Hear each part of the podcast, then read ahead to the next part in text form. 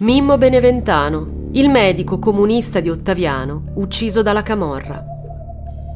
Mimmo Beneventano era un giovane di appena trentadue anni, con una già brillante carriera alle spalle e una vita piena di interessi e passione. Di professione era medico chirurgo presso l'ospedale San Gennaro di Napoli e medico di base a Ottaviano, ma nel suo comune natale era conosciuto anche per il suo impegno politico, che lo portò presto a diventare consigliere comunale del P C. Istintivo ed esuberante, portò sempre avanti con impegno questo ruolo, confrontandosi senza titubanze con progetti speculativi e traffici illegali organizzati dalla Camorra. Proprio la lotta alla mala politica e alla Camorra, al tempo capeggiata da Raffaele Cutolo, non tardarono a inserire il nome di Beneventano nella lista nera delle persone scomode, decretando la sua condanna a morte. Fu così che la mattina del sette novembre millenovecentottanta, mentre Mimmo saliva in auto per recarsi al lavoro, fu raggiunto da più colpi di pistola che lo colpirono alla gola e alla testa. Prima di premere il grilletto, i sicari chiamarono Beneventano dalla loro auto, dottore, non dando però alla vittima neanche il tempo di girarsi. Alla tragica esecuzione, in pieno stile camorristico, assistette la madre, che era intenta a salutare il figlio affacciata alla finestra. Durante le indagini,